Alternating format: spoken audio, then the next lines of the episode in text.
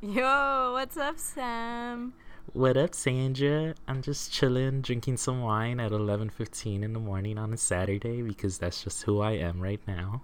uh, I opened up a beer. I like got into my partner's beer stash, which Hey. they paid uh, a good amount of money for. So I feel a little bad, but I also don't because it's like, why are you buying expensive beer? Whatever. so, what's up with you this week? Uh, this week my shit is uh, as I was just telling you, I finished Naruto and I feel like this chapter of my life is coming to an end. And I'm just very, very like emotional about it. I cried over an episode last night. like it's just there's a lot going on with that show. But my giggle is I've had a lot of really good things happening. Um, my mom's immigration case is going forward. Mhm, I went so to San. Diego last week. Uh, my friend from San Diego is coming up this weekend, so we're gonna go turn up. It's just gonna be a lot of good vibes, and I'm really, really happy about that. So it's like there's a lot of emotions in the air right now, but I'm really feeling for all of it. I think it's because Pisces is coming, right? Oh no, we're in Pisces. No, wait, no, no, Pisces is coming. So there's there's emotions out there. It's coming. I'm happy about it. What about you? Hmm. Well, my shit this week would probably have to be that this week was just like really long for me for some reason, Mm, and my family's immigration case is like very up in the air right now. So it, it's like kind of like yeah. on me and. It's, it's been okay. It's not it's not a terrible week. It just felt like I had a lot of work this week and a lot of just like Mhm. boring stuff to do.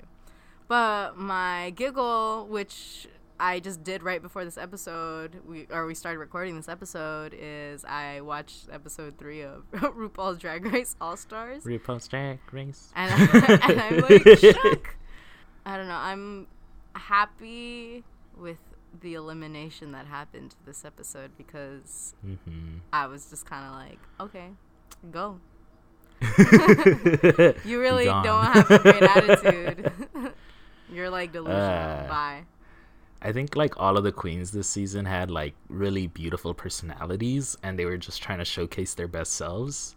But that one queen just wasn't about that.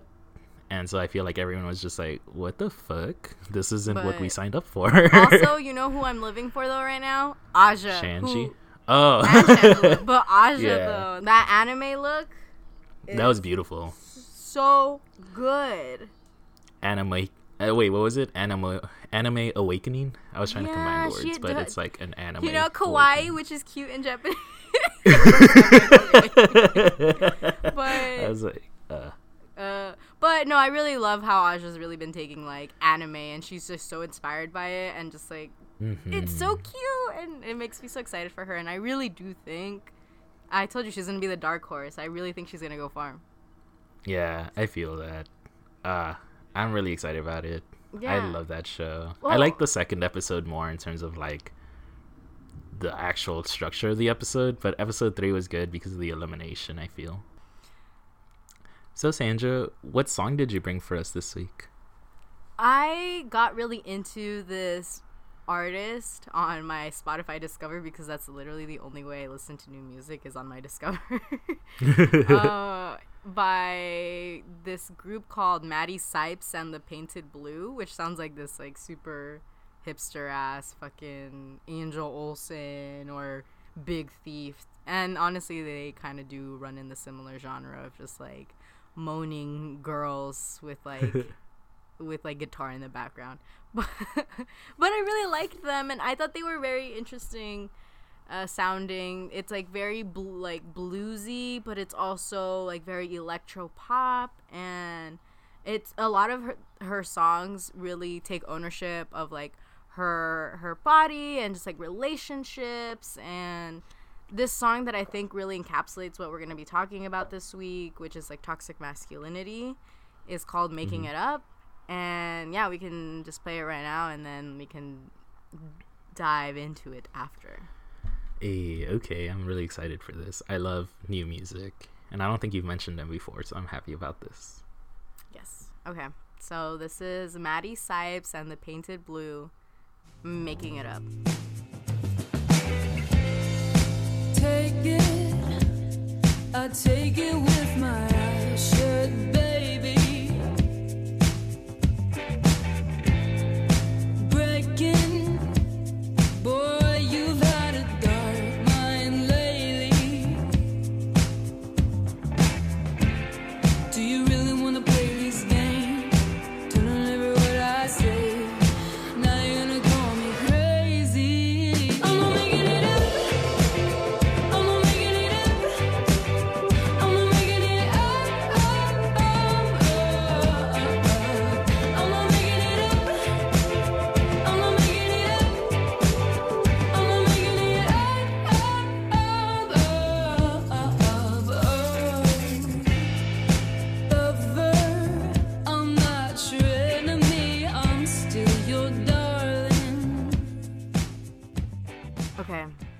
So what did you think?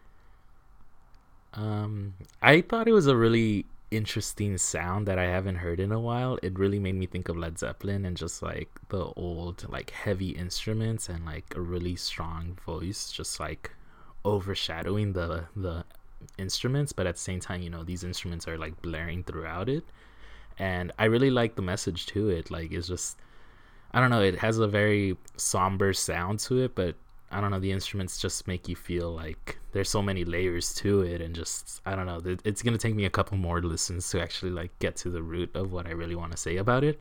But first impression is definitely I it reminded me of an artist or a band that I really like and that it just has that sound that like wraps you up around it like you know it makes you really like get lost in the music and I think that's beautiful. Yeah, I'm not someone that's like terribly obsessed with the lyrics and the lyricism of people. I genuinely like more of the s- overall sound of something. So, like the beats, the percussions, the arrangement, the producing of mm-hmm. it. And so, I was actually very focused every single song that I listened to on the lyrics, which I feel like is very rare for me. I don't really put so much attention to that. So I thought that was like very interesting that the music itself is so layered in a way that still showcases the music, but the music isn't dull or isn't Mm-hmm. uh, in the background either. So I really liked this song in particular, and I chose it. Uh, I have other songs that I personally like a little more, but I thought this one was very fitting because it's just about this girl and like her partner being like you think i'm making all of this up and you're making me seem like i'm insane like i'm crazy i'm not why are you not taking responsibility? Why do you keep pushing off any blame? So basically like this relationship that's like very toxic of someone that doesn't want to take responsibility and keeps putting everything on the woman and making like making her seem hysterical you know like hysteria. And that mm. she's just overreacting and and I think basically like the man is never the problem it's her. She's the problem which I think is like a big issue with like masculinity a lot of the times it's that masculinity really like externalizes all of the issues without you focusing on yourself. Meanwhile a lot of like uh, feminine like uh, oriented fe- meanwhile a lot of fem people take in all of the problems and even if they're not their own and think it's their fault and take the blame. So I think it really talks a lot about what we're gonna be saying this week. So that's why I wanted to put this song in. Yeah. Uh, well, I want to get back to you finishing Naruto because I mean, I I actually stopped watching the anime ooh, years ago when it was the filler arc with like the the turtle and the crystals. And do you What remember that? I? And she I skipped in all the the, the, the filler. filter- Well, uh, yeah, the that was a filler yeah. episode because, and it was just like an arc about the third, the three tails. So. Oh, oh, okay, yeah, Yeah, yeah. yeah. And then I didn't really go in after that. I was just like, fuck. What was fuck the canon stuff that you were on at the moment? I don't remember. I just remember that that started, and I was like, I know this is fucking filler, and I don't want to watch it.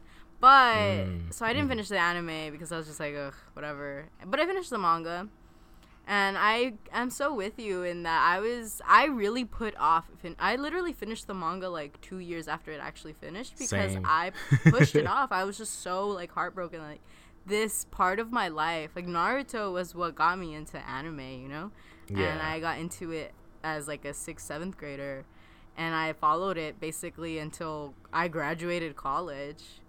And it, it, it's I love that manga is so long. And I mean, there could definitely be short mangas, but I love long serialized mangas because it's like, wow, like this is an entire generation and an entire chapter of my life. So I'm really happy that you kind of just went and rewatched it because I was definitely like feeling the nostalgia but also like all of the little Naruto memes and all the little like Naruto resurgence I feel that has been going on recently Mhm. That just people like dissecting Naruto in a lot of different ways and realizing like how he's a lot more complex than people really put him out there to be. And then also Sasuke is very like anti-establishment and just like those kinds of themes of like masculinity, friendship, family and just like how Naruto is honestly the best ninja of them all because he doesn't need to fight or kill anyone to be able to have like a strong structured like empowered society. And yeah like naruto is always trying to just talk to people about their feelings because they're ninjas and all they want to do is fight and kill each other. But naruto's like no. Why are you doing this? Why are you trying to do this to people? Like think about yourself. Hmm yeah, like he's in touch with his masculinity and his emotions, and he cries constantly. And Yeah. I think that's really interesting for like manga aimed at boys and men. Yeah, I feel that. Like, I think um, he definitely has some of the characteristics that we associate with the main character. You know, like he has that arrogance, he has the the like power or whatever. But then at the same time, he has all these other attributes that make him one human and make us able to like empathize with him. But two, at the same time, he's not afraid of like channeling in those energies. So he's not afraid of like talking about how he's feeling. He's not afraid about breaking down because his friends like trying to like kill him and like Yeah. cut down that tie. He's just like, no, this is like this is really hurting me, and seeing you hurt really hurts me too. And you know, I want to help you because this is we're friends. You know, this is what we're supposed to be doing for each other. Yeah, and they, and I think that's yeah. like sorry. it's beautiful lesson that you know we we don't think about too often especially in a show that's like characterized by ninjas and violence and like all these other like amazing fights that are really like well thought out. But the emotional emotional layer to it it's always there because there's always at least one moment where they just talk and they actually like lay out and flesh out their emotions and then they go back to fighting or whatever. Mm-hmm. But for that moment it's like we're gonna actually zero in on what's going on the insecurity the like whole out that you have going on right now and we're gonna flesh it out and we're gonna see what can come from it and i think it's a different approach to fighting that not a lot of shows have Yeah, and I I know. I think people think of Naruto as being super cheesy because It is. Naruto's. oh, I mean, it is. It is cheesy, but Naruto really does want to deal with people's trauma and like his own. Like he, Mhm. i- he wants Sasuke to like I don't know, like feel something because I mean Yeah. Sasuke's obviously like super depressed and like angry because he his family was murdered by his brother and then realizing that his brother was forced to kill his own family for the safety Mhm. of the village and then damn this is a lot of spoilers but yeah. I mean who cares? It's been out for like 10 15 years. Yeah get into it. Like spend six months of your life like i did to watch the show. Yeah and it's it's crazy how much i think i really undervalue like the real lessons that naruto has and it, it is a fucking gut-wrenching like sadness and sorrow on cue i will start crying Yep. one of the most underrated soundtracks one of the most fucking just like um i mean it's not an underrated show at all but i No. think I people were always ready to shit on Naruto. It's like, oh, yeah, whatever. It's like too mainstream, but it's like, no, wow, it's like a really good show, and it it is so much more complex than I think we really, really give it credit for sometimes. But I don't know. I think it it does a lot to really, really put to light like what like the re- realities of war like the realities of like what Mhm. causes war and it's always selfishness greed and just like who is causing these wars it's always men like it's always these Mhm. ninjas like trying to gather power and trying to be the most powerful shinobi and wanting to kill people in, in a way of manifesting this like false peace but it's it's Mhm. not real peace because you're just like basically enforcing like t- terror onto people right? That's like what madara wanted to do. He wanted to like do a false peace by hypnotizing everybody and like subjecting them to his power. So it's it's it's a good show and i'm really happy that you really brought it back to me and it's it's something that i think is really cool to discuss and i would really like to go a little deeper with it. But yeah thank you. Thank you No, Sam. yeah, absolutely. I I I got into it, but it was like, you know, I went through that internalized like I'm not gonna tell people I like manga and anime because it was it just wasn't like I guess I was insecure in that sense that like this was a facet of my personality and I didn't want to showcase that at least in high school. And then in college, I got more into it. I watched like Full Metal Alchemist with my friends, and like I got more into it, but I was still like, huh, whatever. But now that I watched it, I'm just like, yo, this is fucking beautiful. Like, I am so happy I did this. I'm happy I watched it. Happy I cried with it, laughed with it. Like, there were moments where I was just like, genuinely like into it and now that it's ending it feels like a chapter of my life is kind of ending and i'm still trying to process all the emotions that come with that but i'm just so happy to see that there's a community online about it you know i find tumblrs where they're like doing fanfics of like fashion no no uh, not fascist um anarchist sasuke and like naruto's a fascist for being the leader of the like village and just like all of these elements to it. I love the political discourse that comes with it.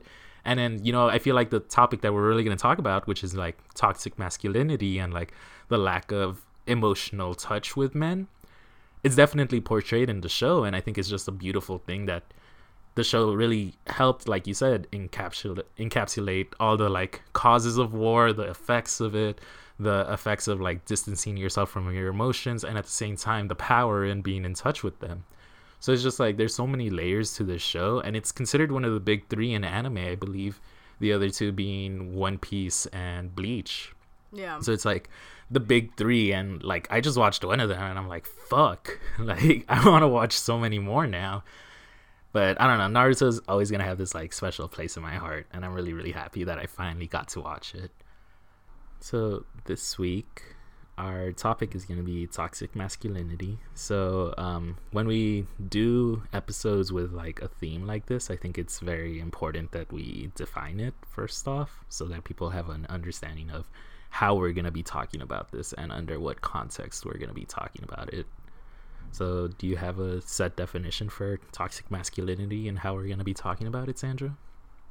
Yeah. So the way that I think we all kind of see toxic masculinity is like the socially constructed attitudes that men are expected to be, eh, like violent, unemotional, sexually aggressive, and these sorts of attitudes are harmful to men because of these expectations that they need to meet. But also, it harms everyone else around them as a consequence through these actions. You know, being aggressive and violent, it ends up being put on everyone around you. So then it's like women, other men, femmes, trans folks, they get all wrapped up in this like attitude that men are really pushed to be. Like we were saying earlier with Naruto, you know, it just helps like challenge that notion a bit because we have a main character who possesses all of these qualities. You know, they are very hard headed and arrogant and in all sense like the ma- the hyper mask but at the same time they're very in touch with their emotions and just really encouraging others to do that. So i think it's like an interesting manner of like you know i can be that person but that part that you want to see of me is not everything that i am.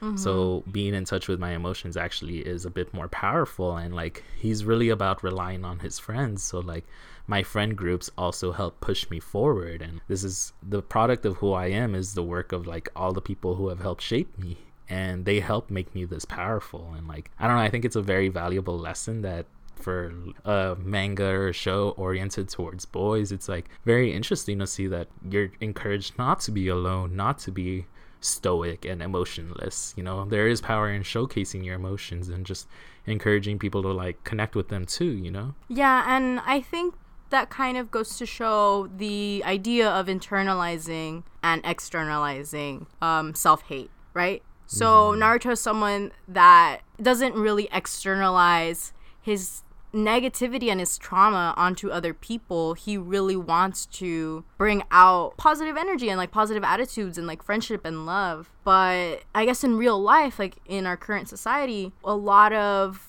what internalizing your self-hatred is i think something that at least personally that i do like women mm-hmm. Uh, statistically have higher rates of depression and it doesn't really start boys and girls at least biological boys and girls quote quote they don't have differing rates of depression until puberty. So there's a lot of factors that affect women in terms of depression like postpartum and menopausal a lot of like hormones really bring a lot of energy onto women that causes them more like internal hardship and like feeling like they are not enough feeling they are not doing well feeling that they are the problem in society that they are they deserve terrible treatment because they're a terrible person and they just aren't living up to expectations which is i think you know body image self-confidence really bad thoughts of your of yourself mm-hmm. versus i think more attitudes that tra- trend towards masculinity which is like externalizing self-hate so it's like I'm not the problem. The world is the problem. The world should be accepting me because I'm perfect. Or you shouldn't be expecting anything to me because I already am the best. Mm-hmm. So there's a lot of other examples in in that sort of spectrum or th- in that end of the spectrum with like political extremism like white supremacy or religious extremism is really strongly rooted into masculinity. And there's mm-hmm. this professor, Michael Kimmel, who actually has this thing called masculinity studies, which is like really interesting because he studies a lot of uh, hate groups and basically mm, on the mm-hmm. structure of like how hate groups are fueled by toxic masculinity because it's basically centered around shame and humiliation and trauma and how this mm. easily leads men to find groups where men all kind of just agree with each other that they are not the problem and the world is changing around them, leaving them out, and it's doing it intentionally because they just don't want them. So I think he has a really interesting uh, viewpoint on it, and I think it's something that we can definitely go into, especially with our current president, with Harvey Weinstein, obviously political extremism, and there's just so many examples of just like how masculinity is killing men, women, non-binary folks, everybody. So Yeah, no, yeah, I was definitely gonna like when you mentioned political extremism, is just like, you know, we've had structures present where you know white supremacists have been pushed to the the borders, pushed to the edge of like their representation, and like especially with like religious extremism, I think of cases where there's a Christian government in power, and so Muslim folks who are in positions of government feel pushed to the edge. And then when they come into power they do the same to the opposite groups. And so like now that we have like white supremacists in positions of power they're going to push other people out of the way. And so i think it's like a toxic cycle that just keeps going over and over you know? I guess the way i'm trying to say it is that they're all externalizing their hate. So like when they're in positions of power or they have the possibility to do something they just push it on to people and say, well, you did this to me in the past, so now it's your turn to suffer. And instead of saying, like, you know, why don't we find a middle ground about this, or why don't we just like try to move past this same struggle that we've been on for a bit, it just keeps going back to that. And then it just keeps cycling over and over and over. And so it's like really frustrating. But, you know, that's just my insight on politics because it's just like, wow, this is like fascinating because there's a whole history to it, you know? Like we've seen this happen various times and then we don't seem to get past that cycle. If anything, it just keeps replicating itself, and like the same conditions that encourage it to replicate are just there all the time, and like doesn't seem to be getting any better. And I don't know what to like really think about it, but like it's just showcasing what you said that masculinity is at the forefront of these issues, and rather than addressing it, we just seem to be letting it slide by. And I think that's probably because we have like men who are actually just presenting themselves to be the, the saviors of this and just saying well we we possess the knowledge to like correct it. So we're going to do it this way when the way they do it is just further replicating the system. Yeah, it's like a lack of self reflection and a lack of like mm-hmm. understanding what is making you aggressive, what is making you upset, what's making you angry. And it's because being in touch with your feelings is inherently feminine, it's inherently queer, it's inherently like gay because you care about mm-hmm. your feelings and you're a man. So then you're just like pushing down your trauma, your stress, and your depression. And then obviously when that bursts, it's it's in violence because you don't know how to productively deal with bad energy, bad feelings. So the only way you know as a man because you're conditioned to think about aggression and masculinity and violence, you're going to do it violently. It's there's so many ways that toxic masculinity really manifests. Mm-hmm. And there's so many ways that are particular to specific communities, but also things that are very commonplace like all over the world. Yeah. So like right now that you mentioned violence manifesting itself in different ways, like I want to talk about two different ways, which is also like the internalizing and externalizing of it. So an internal reaction to this, like a form of violence that we actually inflict on ourselves, tends to be alcoholism.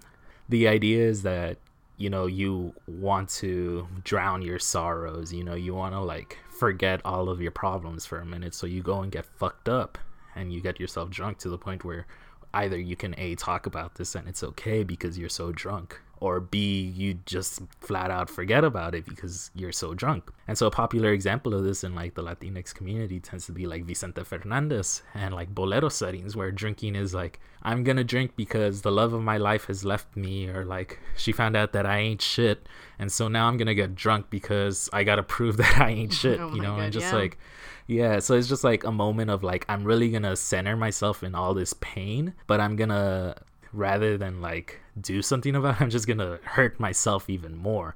And I'm gonna victimize myself and pity myself and lick my own wounds through liquor. And mm-hmm. another so- example that I think of is in the song You by Kendrick Lamar from To Pimp a Butterfly. If you listen to the song, he's being extremely emotional and self deprecating because he's like questioning his fame. But the whole time, he has this bottle that he's drinking from, and the whole song is like telling himself that he's trash. But this internal conflict that he probably has a lot of the time is magnified by alcoholism. You know, he's just thinking about like all of these things, and drinking from the bottle is just like making him think about it even more and just magnifying the conflict to a, different extent that it would be if he were sober. and so then we. co- mm-hmm. mm-hmm. Sorry, I'm a little surprised that you chose this song versus Swimming Pools. Because Swimming Pools is like obviously the more popular song. And it mm-hmm. really does talk a lot about alcohol- alcoholism, you know, like pour up, drank, headshot, drank, sit down, drank, stand up, drink, you know? Yeah. It's all about alcoholism too and just like drowning away your sorrows. So I'm just a yeah, I think my approach my approach to it is that in you, I think he's I don't know, like this is the the imagery that I get from the song is that he's looking in the mirror drinking and just talking to himself and telling himself how shitty of a person he is. And I think swimming pools like I guess it's just the beat to it that makes it a bit more like glamorizing the alcoholism mm. versus you that showcases just how like heartbroken he is at this moment and it's just like so hate driven but towards himself. Yeah. so i think it like and then this ties into the other point like alcoholism gets you to that point where it's no longer internal. It will actually externalize itself and become violent to people around you so examples of this are like when people become violent when they're drunk when they're getting in fights when they're drunk when they're telling people off because they're drunk and then it also manifests into health problems that have direct effects on other people so, you know, in my family, there's like history of alcoholism. I have an uncle who has cirrhosis because of drinking so much when he was younger. And now, like, the whole family is like helping him with treatments for it. And it's all I think about is like, at some point in your life, you were so sad that you were willing to drink th- to this point where like your liver is scarred because of all that drinking. And now your family has to help patch you together. Like, it's so, I don't know, it sounds fucked up because it's my own uncle, but I think it's so selfish to Yeah. a point where like other people are helping you get better but it didn't even have to get to that point you know it's externalized violence at that point where you're like i'm gonna drink to the point where other people are gonna have to like fix me because i did this to myself Yeah. Yeah, and yeah, and in my family too, there I have a lot of uncles that have dealt with alcoholism and uh, my tia's husbands like there's a lot of domestic violence also surrounding alcoholism and yeah it's it, it's something that is like very personally like in within my own family i have luckily have never had to deal with that. My father is like very i think he sees the alcoholism in in his own family that he personally chooses to stay away from it. But mm-hmm. it, it, it really is something that i think is so common in our community. Like we're always being drunk and just like mm-hmm. crying and shit. But it's like okay after that sober up.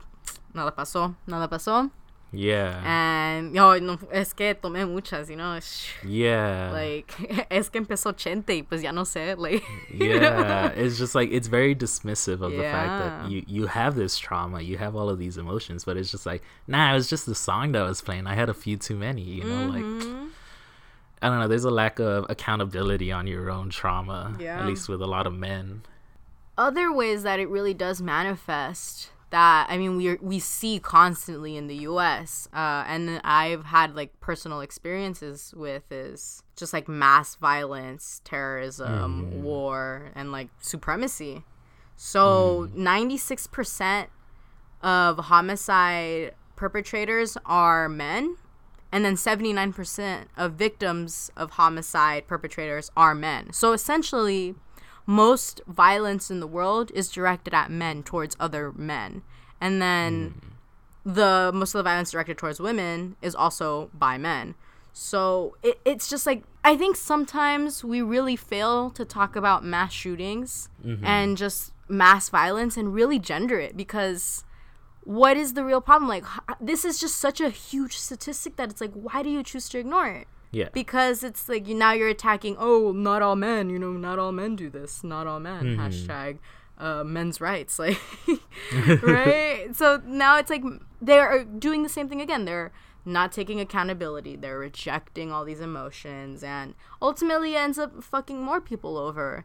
From 2013 and 2017 123 trans folks were killed and 87 of them were of color and then transgender women are estimated to face more than four times the risk of being homicide victims than women who already have elevated rates of being homicide victims too.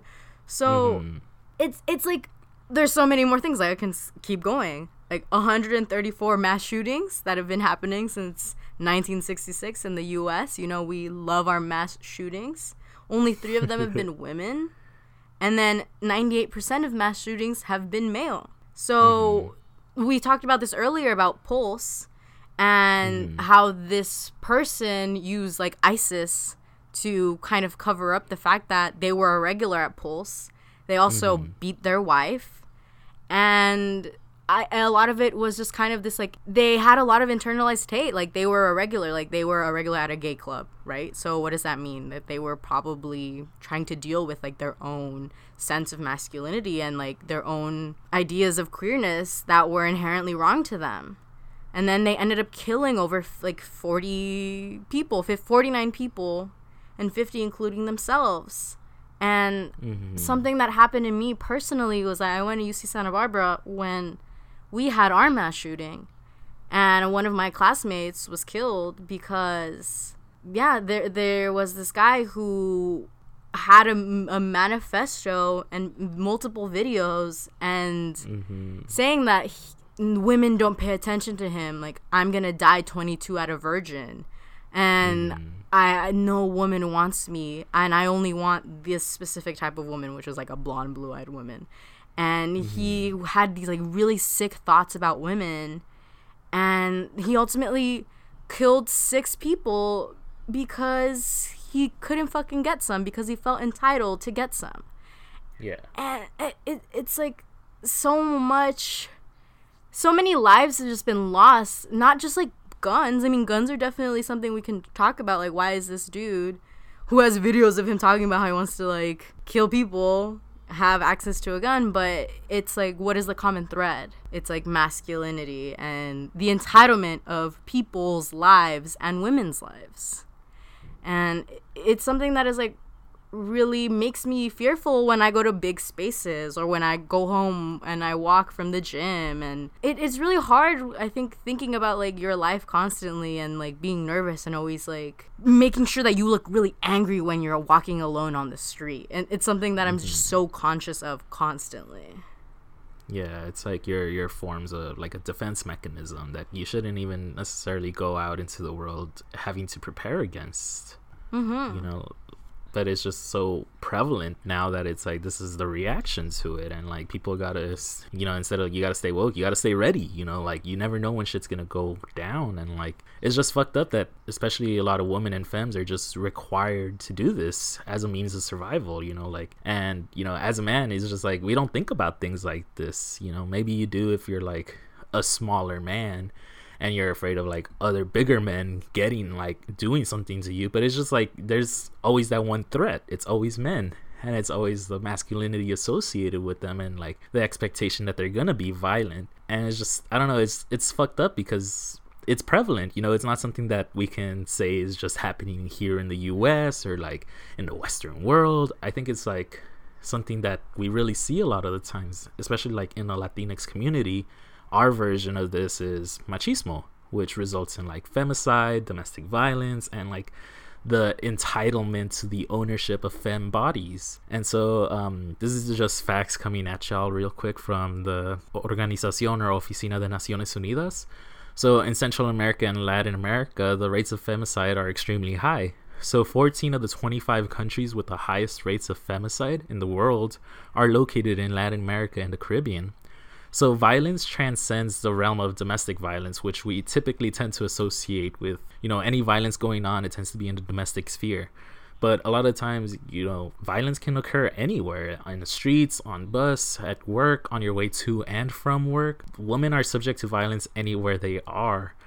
And in 2012, half of all the women who were killed were killed by their partners and their partners were specifically men. So this rate is compared to 1 in 20 men who are killed by a partner. So 1 in 20 men, that's what, 5% are likely to be killed by their partner, whereas for women, 50% are likely to be killed by their partner. Like those stats alone just make you think about like how prevalent of an issue this is and who the real victims are and who are the real ones perpetrating this violence. And so, you know, when all these meninists talk about men's rights and oh not all men or whatever it's just like i don't know maybe not all men but like half of all women are dying because of their fucking partners so and one in 20 men are likely to die at the hands of women so it tends to be like more than likely most men almost all men Yeah. and so another study is from the UNHCR. I like quoting them a lot. They're the United Nations High Commissioner on Refugees. So this is on women on the run. These interviews, it's a uh, qualitative study. So interviews were conducted from April to September 2015 on women from Mexico and the Northern Triangle of Central America. So El Salvador, Honduras, and Guatemala. So all these women had entered the U.S. by October 2013. Of the, I believe it was 160 women who were interviewed. 15 were trans women. 67% of the women were mothers, and of the 67%, 36% traveled with their kids fleeing some form of violence. And 93% had passed their the credible fear of persecution interview. So when, when when a person is detained at the border and they ask for asylum, they're given an interview by an immigration officer and they have to pass this interview where it's a credible fear of persecution. If you establish that you are being persecuted in your country by reasons of race, ethnicity, gender, I think sexuality is one of them. I'm not too It sure. is. Okay, yeah. And so, um, just like reasons like this, then if you are established to be uh, persecuted, then you are allowed to enter the United States and have a trial later on, either at an with an immigration judge or um, with a, your local USCIS office, and they grant you asylum. So, 93% of these women had passed their interview, and of the other 7%, they had all won asylum. So, according to the UNHCR, El Salvador ranks number one in women homicide rates, Guatemala ranks third, and Honduras ranks seventh. So, there, all this fear persecution in their home countries are established by gangs like MS-13 and 18th Street gangs. And so, of the 15 indigenous women interviewed, 12 described physical abuse and 11 described sexual assault. So, this just goes to show that toxic masculinity, a lot of the times, which manifests itself into like gangs that were started as a means of like defending oneself in a country that they didn't know about, it ends up perpetrating all this violence to women and femmes who have no faults at it. And it just goes back into what you said earlier about how the world is the problem. And because the world is the problem i'm going to take it out on the world rather than like hold myself accountable for my own trauma. And so it's just heartbreaking honestly. These statistics like fuck me up when i'm looking at them just because it's like these are women who leave their countries either by themselves or with their kids just because they're afraid of the men in their countries doing something to them and seeking asylum in another country in the hopes of like being able to provide a better future for them and then they come to the country with like the fucking mass shootings being perpetrated by men also so it's like anywhere they're running to they're still running at the hands of men who are going to be per- performing this violence on a systemic level Yeah. It sucks. it's depressing. I don't know. It makes me think a lot about like what's happening right now with like my own family Mhm. because I have a family member that is just like currently trying to fight for asylum too from El Salvador Mm. because they left because of sexual violence.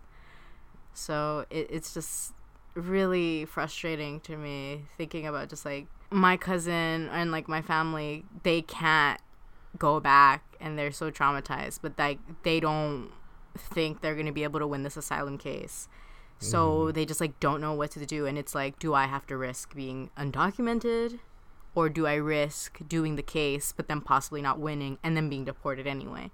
So mm-hmm. and then you like take all these things in into there's so many layers, right? Like immigration and asylum, but then it's also mm-hmm. things like El Salvador is the only country in the world that is outright abortion illegal. So if you are s- suspicious of like having an abortion or if you have a miscarriage that seems a little too convenient, you could be imprisoned. And there's this group called Las Diecisiete, which are basically like women fighting the Salvadoran government to not be imprisoned because of their suspicious miscarriages. And there's this really, really amazing special uh, investigative journalism piece by El Faro. And they're a journalism um, I don't know company in El Salvador that I actually think is really dope, and they're the ones that introduced me to like Desnudas, and they have a really good radio show also that talks about this specific article feature that they did on basically the accessibility of abortion, and if you have enough money and wealth, you can get a private abortion. And if you don't, if you go through the medical system and there's something wrong, like something that could take the life of the mother, they will not abort the fetus, like even if it's life threatening. Mm. And if you are found to be doing that, you can be imprisoned. And there's also been asylum seekers in the US from El Salvador that are being persecuted for abortion. So it's now talking about again the ownership of bodies and then using religion to make the body of a woman everyone else's personal business. Like a lot of these women that were interviewed were very religious women and they do not regret doing their abortion. But mm-hmm. they also th- think it's like I couldn't do it. Like I was either going to die or like I couldn't handle it or I already had 3 kids. Like I'm not going to have another one. Like I'm already fighting to feed these kids. How am I going to Yeah. feed another one? So I don't know. Abortion is something that I'm particularly very interested in because I I worked in abortion research and like abortion accessibility. But machismo and femicide, femicidio is something that is just so real in our community. In the Latinx community, of just like the treatment of women. Women are property. My mom's last name is like Maria Marta Moran de Romero, like de Carlos Romero. She belongs to my dad. Like, what the fuck? That shit irritates the fuck out of me. And I I really have been thinking about why I grew up way closer to my mother's side than my father's side and I like finally had like the epiphany as like to why this happened. So my mom is from Mexico and the majority of her family is women. Like I feel very comfortable with my mother's family. Mm-hmm. All of my tias it, they're like the majority. I have like a few tios, but it's mostly tias, and then they all actually had majority women too. So it's just like a very like women oriented space. Versus like my father's side, at least the people who are in the United States, they are all men. Like all my tios, and all of my tios have like their own traumas from, I guess, the war and just their own bullshit that ends up like having beef with like my own family within each other there's like their own wives like womanizing and just leaving women and it, it's just so much shit that has just like made me so angry with like a lot of the people on my father's side which is the central american like salvadoran side. And hmm. now nowadays like i've been getting a lot closer with the women in my dad's family which has made me realize like okay like y'all are amazing. Like y'all are such like a strong great people. And the reason why i've been rejecting myself so much from this family is because i've only been exposed to like the really terrible men who i know that are personally imprisoned who have assaulted women like who I am related to by blood. Mm-hmm. But now that I'm like seeing myself closer to my father's family that are like femmes, I'm just like, wow, like this is like why I couldn't I couldn't see myself within this family because I didn't have you in my life. No, yeah, I, I definitely think about that a lot too. Like, um, I think about my mom and her La Enseñanza, the teachings that they gave her as a kid. And my grandma was the one perpetuating this, like, idea of masculinity being superior to women. And so my grandma taught my mom that outside of the threshold of the house, el hombre es libre. You know, the man is free to do what he wants. And all the woman has to do is i aguantarle. He, she has to like put up with all of it. And so my mom put up with like my dad like hella cheating on her. Like I have half siblings out there in the U.S.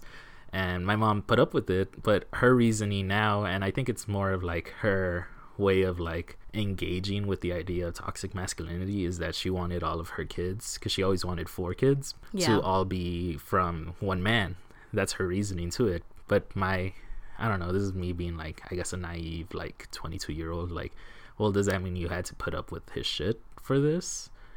And i guess for her it's like well i did. If not i wouldn't have y'all. But to an extent after a while she went through this like you know what? No i can make it on my own and i don't need you here to be like being this womanizer and like doing all this like fucked up things not just to me but to other women because he was going out and seeing these other women but he wasn't forming a family with them you know like he'd knock them up Yeah. and go on to another woman. Like it was never like I'm leaving you for th- my other family. It was always like I'm just in it for the fun of it all. Yeah. And like there's this whole teaching of like Salvadoran like folks from a different generation just teaching women to put up with shit like this Yeah. and to excuse men and allow them to do all this fucked up things and just not just fucking up their own lives because like now my dad is like seeing another woman but i don't think she has any clue about his past. So he's like covering up his tracks or whatever. But is he established with a family of his own? I don't think so you know? Like he doesn't talk to any of us anymore. And then not just to them but to like their families too. Like you know i've grown up in a single parent household my whole life. And then uh, i'm sure the same thing is the case with like a lot of my half siblings like i'm sure they didn't their mothers maybe didn't go and see another man and like set roots with him. So like it's just effects that they don't think about that you know holds true generations past. So like i'm feeling the effects of the fucked up shit that he did. And the fucked up shit he did was put up with because of the teachings my mom had. So it's just like there's layers to it. And yeah. the way to respond to it is just there's going to be layers to teaching too that are going to make us all respond to it but it's just conversations like this that need to happen and like awakenings of sorts where like people realize that hey you know what? This isn't okay and i'm not to put up with this shit. And just calling men out on being fucked up and not actually acknowledging their their trauma their own issues and just putting it all out there for women to make up for or like deal with. I, I, I think a lot about like my father and my brother because mm-hmm. I'm not there in my home and it's like my mom, my dad, and my brother. And just like how, I guess, how much I worry about my, not that my father is a bad influence. I genuinely think my father, as like, as as hard as he was on me growing up and as as much as like my self-confidence and like my own self-worth was really diminished by like his expectations and his uh, essentially his views on women i still really do think my father is a lot more in touch a lot more conscious of like what like war and like what violence and all these things do to families. Like i mean he sees it in his own brothers and that's why he doesn't speak to like a, a big chunk of his family too. Like I, i'm not the only one. My dad does it too. So and it's and it is really hard in my family to talk about our feelings but it, at the same time it's my dad is very blunt about a lot of his feelings. Like he talks a lot about like him being depressed and him being really sad or him talking about like how much he loves us. But then it also it's it's hard now thinking about like how he's gonna be enforcing roles onto my brother because like he'll mm-hmm. be like oh why is your mom the only one cooking? I'm like well why is she the only one cooking? Like can you cook too Yeah. fool? Like I, I remember being super young like five years old and being like i'm not the only one that should be cooking or my mom shouldn't be the only one cooking you should be cooking too and I think I really, really love both of my parents, and I've been able to understand my father a lot more and challenge him a lot more because mm-hmm. ultimately my dad can't survive without my mom. Like yeah my my mom and I know that very clearly, and I think my dad knows that very clearly too. Like without my mom, this fool would starve to death. This fool like wouldn't know what to do. Like this, my my mom is the one that pays the bills, and my mom is the one that does like a lot of like the finances, the taxes. My dad just like works. so I I I've been trying to I guess take in their relationship, which I honestly think they do have a really strong relationship and a strong partnership because I, I think my dad really does see my mom as a very strong woman, but he also, I think, battles with himself in, in his own views. My mom is like such a modern woman, dude. Like, she, like, worked and like created her own life. Like she left mexico like on her own. She she grew up with like a lot of really wealthy people because she was a nanny for like this super rich mexican family. So like my mom was in this sphere of like very strong independent women and i think it really shows in like how in her attitude. I don't know. You know my mom like Yeah. my, my mom is like so cool she's the best and She's it really dope. and I really kind of sometimes I'm like, how did you get married to my dad? Like my dad is still pretty traditional. Like my dad is still pretty OG, and my mom is like, my mom has been the one taking care of him essentially. Like my mom does not hmm. need him. Like she really doesn't. So I really, really think about how he deals with that because I know he knows it, and I think he still wants to be able to assert a certain dominance in the household.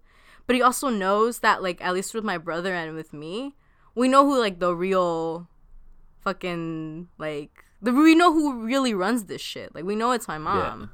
So I really kind of want to wonder like how masculinity sort of morphs and perceptions of masculinity. I mean, you're the man here, so like can you tell me like your own self views on masculinity, especially like as like a queer man, I think you have a very you have a very interesting relationship with masculinity too. Yeah. Um.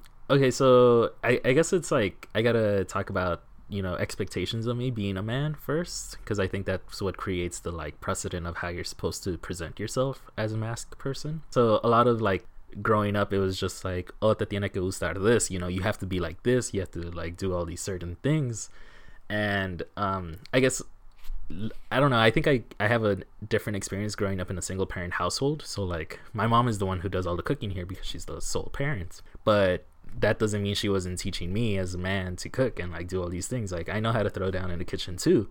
Just because I, my reasoning to explaining to her and she really resonated with it was I'm not always going to live with a woman in my life. I'm going to live alone at some point and maybe with a man too. Like, you know, that wasn't ever explicitly said, but it was like the underlying theme there.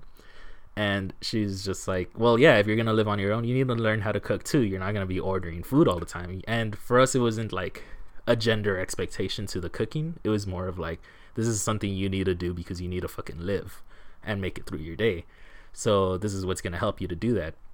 So i think a lot of like expectations of masculinity are like being the stoic and strong person and to some extent i do embody that just because i feel like i'm not allowed to be my authentic self to, with my family so i'm not out to a lot of them. So there's still like certain things that i'm like presenting myself as like being very stoic and like in control of my emotions very centered a lot of the time but i think my views on it are just like this is whack. You know like i don't want to like not talk about shit. So I will vent to my mom or my siblings about it, just like things going on, or to my friends. Y'all know I'm always venting to y'all on the group chat, just Yes. because like the, just just because these are things that I gotta do to make myself feel better. And I think the only way we really come to an understanding of our own emotions is when we actually talk about them. So if I'm not talking about these things, you know, I'm never gonna have a deeper understanding of what's actually bothering me and what my approach to it is. And so I think talking is one thing that I'm I, I, like to think I'm pretty good at. And another thing is, I think listening, or at least providing a space where people can actually talk about their emotions. Just because I feel like a lot of masculinity involves like being emotionless, meaning you're not talking about your emotions and you're not listening to other people talk about their emotions either. And so I I I definitely still have to improve on that. I don't believe that I'm perfect at that. And I think that's another thing that like I challenge in the sense of masculinity. You know, a lot of masculinity assumes perfection and just like you are as grown as you're gonna be, you know, you've reached the limit of your growth. And I think a way to challenge that is like, no, I am always growing. I am always developing further as a person. And so that's one thing that I realized a couple of years ago. You know, it wasn't even like, I've done this all my life. Like, no, it was like during college, it was like, you know what? No, the person that I am right now might be who I think I'm meant to be. But give me a few more years where I'm experiencing different things, meeting different people, meaning like having different conversations and living different experiences. and I'll definitely tell you that I've changed as a person and that I'm gonna keep changing. And so I think knowing that I am a, a dynamic person, knowing that I gotta talk about my emotions and I gotta listen to other people, and knowing that there are certain things that are gendered expectations of us and that they're just things we gotta do is like my perceptions of like what it means to one be an adult and a person and two ways of challenging that masculinity because like it's just whack you know? Like sometimes i will fall into the same traps of it where i don't want to talk about things but it's just i think it's i like to think of it as a defense reaction to a lot of the shit that i'm going to through but at the end of the day it's something that i'm gonna talk about is just me unlearning the expectations of how I'm supposed to approach issues. You know, like if I'm going through a hard time and I don't want to talk about it, is it really because I don't want to talk about it or because I've been conditioned to not talk about it? You know, and so me unlearning that is my way of saying, like, hey, I actually do want to talk about this because it is bothering me to an extent. And through talking about it, I'll be able to access tools that are actually going to help me grow. So those are my like little thoughts on it. I I don't know, I feel like that's just me being like a queer person who's like you know the naruto of my own universe like in touch with my own emotions oh, and like, talking all this shit yeah but i don't know i think it's just i think it definitely differs if you're like a cis straight man Yeah. just like Yeah. No, I, and I think you really brought up a really great point of the idea of understanding that you are not perfect and you are never a whole person because you're always growing. When and that mm. means that there are things about you that you want to change and you want to become better. And Yeah. not being ashamed and not being humiliated that you are not the full person that you think you should be. And mm. being able to uh, engage with that is very important and understanding how to engage with that is really important mm-hmm. to i guess deal with like negative emotions and just like self-image right yeah. So yeah. I don't know. I, I i don't know i have a i have a really weird relationship with masculinity too. I mean i i tell you a lot. Uh, so my my dating approach in terms of i i'm very anti-masculinity. You know that. Yeah. Like I I am very intimidated by dudes that just like have this like air of testosterone and masculinity, like gym rats and shit like that scare the fuck out of me in terms of dating. I just like don't feel like I I don't know. I, I things like that intimidate me. I'm like you're like a lot. So mm-hmm. I I I also feel like I've been called a very masculine person and that I emasculate a lot of men when I'm like dating or fucking men or whatever. And I don't know. I think I, I, I hate when people say that to me because I've been told by like women that like I think like a man because I like have views about dating or sometimes the way that I like think about like hooking up is very like fuck it like I'm just gonna get my shit and my fucking go like get my nut and go you know? Like I don't care. Yeah. So I I don't know. I, I I think about like masculinity and like the like queer femme community and how uh I think ascribing to masculinity is always very it, it, it, it is fitting gender roles like a lot of like the more masculine like queer women are like always wearing fucking hats and shit and like i don't know. Like they like have a more masculine uh, type of style and then that means like they're the more dominant person. So i also think like gender roles really do fit in in like queer society and in, in in like really weird ways. And it like kind of makes me upset because i'm like i'm a, i think i have a very like i'm gonna be real i think i do have a very like masculine energy even though i do dress very like femme. But i also like i think i my style is very very like i will dress very femme but i will also dress very like what is considered masc and like gender queer or whatever too. So mm-hmm. i have like a very love hate relationship with masculinity but i generally tend to date people who i i guess i deem as like not having an intimidating masculinity. Hmm, i see. So and then I, I always wanted to like cut that shit in the bud. If like oh your masculinity is sketch bye. Or like oh really? Is that what you think? Maybe we should talk about that. So at least that's how i try to do it in terms of like my interactions with like men and with like friends. And I'm going to try to start doing that with family for sure. That's good.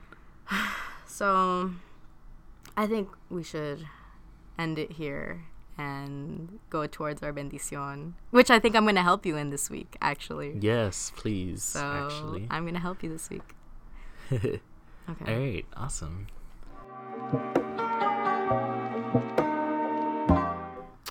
So what is this week's form of bendición, Sam? Um, this week's form of bendición is just because our I think our our episode was very triggering and trauma heavy that we should try to promote avenues for healing for a lot of folks. And uh, first and foremost healing is not a universal way for everyone. There's no one way to heal for everyone. So we're going to do our best to try to promote different avenues for that so people will be able to connect with something that hopefully they they like and that they can explore deeper on their own time. So we're just going to be putting out a lot of things that we like and that primarily this is mostly Sandra's list so this is mostly right here I, I gotta Sorry, put that y'all. out I there like I like to go deep in the in the research and deep in the internet to find things to pick out. yes so we're gonna be putting out different forms of media and journalistic and articles and just different things that folks can check out and try to understand toxic masculinity and feminism and just yeah it's gonna be all kinds of really good stuff so do you want to start us off sandra Yeah, yeah. Uh, uh, a podcast that I would really love to recommend. I mean, there's a hundreds of amazing feminist podcasts, but I would really like to recommend uh, Locatora Radio. They have so many episodes about toxic masculinity and like femme empowerment and femme of color empowerment. I also would want to shout out Bag Ladies, who I fucking love. They're so hilarious. and they're just like two Dominicanas that are just super in touch with like talking about like these issues and just like the sketchiness of toxic masculinity and just like supporting each other and like they they have a they they recently talked about one of the hosts talked about like their goal was to get themselves into therapy and like really like engage with mm. therapy and mm-hmm. so I I think the episode is they they are really great fun personalities but then they also really do touch on a lot of like current issues. And thinking about things in such interesting ways like they recently brought up how the Super Bowl and events like the Super Bowl mm-hmm. rise the amount of sex trafficking there are in cities. So events like that. Mm. And I mm-hmm. never heard anyone talk about the Super Bowl in that way. And I just like, wow, like y'all are fucking dope. um yeah I also want to talk about someone that Patrick mentioned last week, which is this uh, queer Guatemalan femme, which is Maya Chinchilla, and she has a book called The Cha Cha Files, and a book that I've been reading very, very slowly because I try to read it on BART, but reading on BART during rush hour is really hard. But I've been reading it here and there uh, because it's a collection of like essays and poems and short, uh, yeah, short stories and stuff. Is Sister Outsider by Audre Lorde, who was like a lesbian black uh, radical feminist who whose teachings and like honestly all of her essays and just like works and short stories like they all really have a very contemporary lens on just like feminism and like the issues that we're having today which is kind of crazy it's like this was written in like the 70s and 80s and we haven't progressed we suck but that's someone else did. all right do you want to go throughout the rest of the list Yeah. Uh, yeah. Next we have Bambi Salcedo, who I love. I've seen Bambi a couple of times. They're trans woman who created, I believe, the Trans Latinx Coalition, and I saw them at Presente, which is actually going on this weekend. Also, it's a UC conference for queer Latinx, and they they were the keynote speaker, and their speech was very. I don't know. Bambi has a like a history of activism that's not rooted in academics. So their speech was very grounding in a different sense that it was just like community building means like feeding each other sometimes but like even if you don't got much it's like i can make you a par de huevos you know like and we'll we'll eat fine like just as long as it's community building i think just speaking like that was very grounding she has a, a other group called garras i went to their their fashion show back in like november So it's just like trans Latinx activism a lot of the time, and just Bambi's so dope. Y'all should look into her. She's doing great shit. Trans And blessed. Yeah. Hashtag trans blessed. She's always doing that. It's so cute. and then we have our, our Central American fem media. So the one that I want to speak about because I, I, I know more about this one than the rest um, is Carmen Lyra. Uh, they're a writer from Costa Rica who wrote during the early 20th century. So like think like roaring 20s in the U.S. and like how it was booming here. Doesn't mean it was booming everywhere else.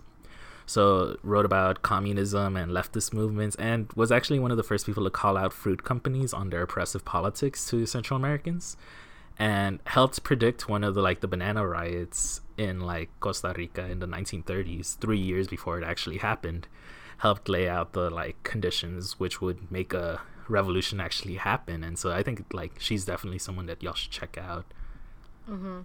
So for all the people that I'm recommending in Central American fem media, which also includes uh, Maya Chinchilla, uh, is okay. Memories, Dreams, and Nightmares, a short story anthology by Belizean women writers. So basically, just a collection of stories by all authors from Belize about overcoming trauma, abuse, like intergenerational, like feminism and like fem energy, just all that good stuff. Someone who recently passed away, who we talked about on Twitter, was Claribel Alegría, who was born in Nicaragua but was also raised in El Salvador, and she was she like split her ashes between El Salvador and Nicaragua. So this is someone who was just like mm. Central American through and through. And she was just like a writer and a poet. And some good works that she has is the cenizas de Izalco and flores del volcán and cenizas de Izalco I think talks about the massacre of indigenous people and she also has other stories of just just like war and like regimes and basically the she was a self-proclaimed feminist and she was a very strong woman and someone that I definitely only realized about now because of uh, El Faro and Bichos de un Bicho. And I really, really want to look into them. And then speaking of El Faro, uh, they're like a news organization in Salvador that I like kind of dig. I, I always get a little wary with like news, but at, at least with journalism, I try to follow individuals. And the people who did that story on the the accessibility of abortion to separate classes and stuff like that that is a really good piece that i think y'all should read and look into the journalists that do that but also el faro has a lot of like blogs that are also just like writers and there's so- much on like feminism femicidio and just like derechos de mujer in centroamerica and i think you should just like look at the articles and the blogs and the radio in el faro and try to see.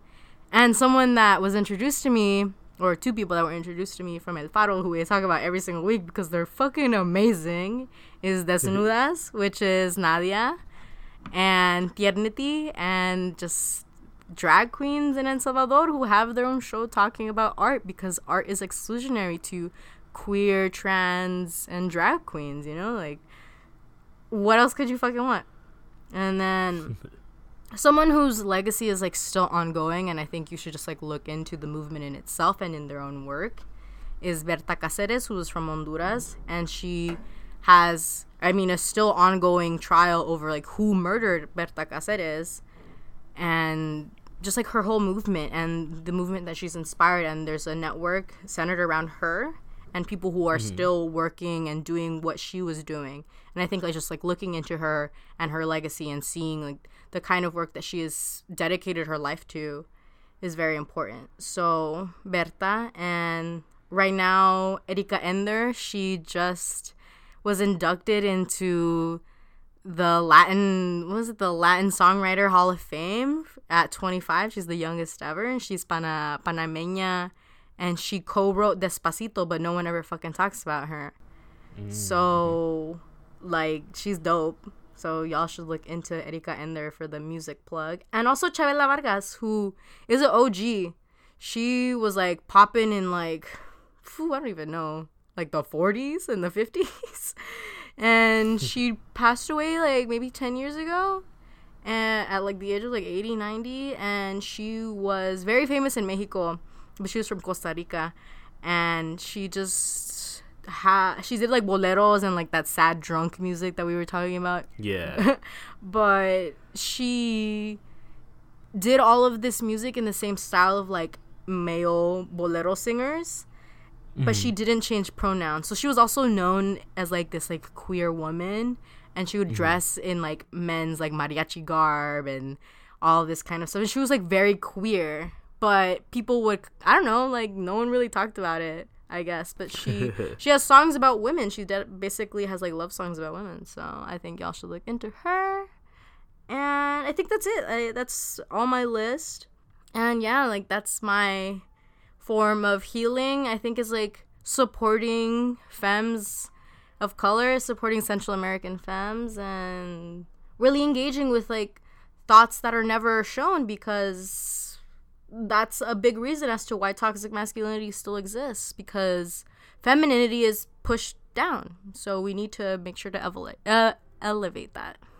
So yeah. Yes, that was our episode on toxic masculinity. Thank you so much, Sandra, for this extensive list because I think it definitely, I don't know, captures a lot of different forms of healing that folks can get into, whether it's on their way to work or when they have no like just time to listen Yo, I'm hella or stressed. things they want to read. I have to link to all these things. like and all also all of our fucking articles and all our fucking sources. Like we have, I swear, we have like 20 plus sources to this show for this specific episode.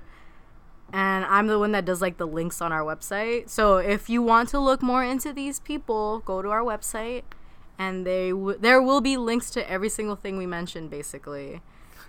and it's gonna Yeah. fucking take me a fuck ton of time to link everything, but I'm gonna do it anyway. So It's just gonna get worse from here, Sandra. We're gonna try to be a lot more link heavy.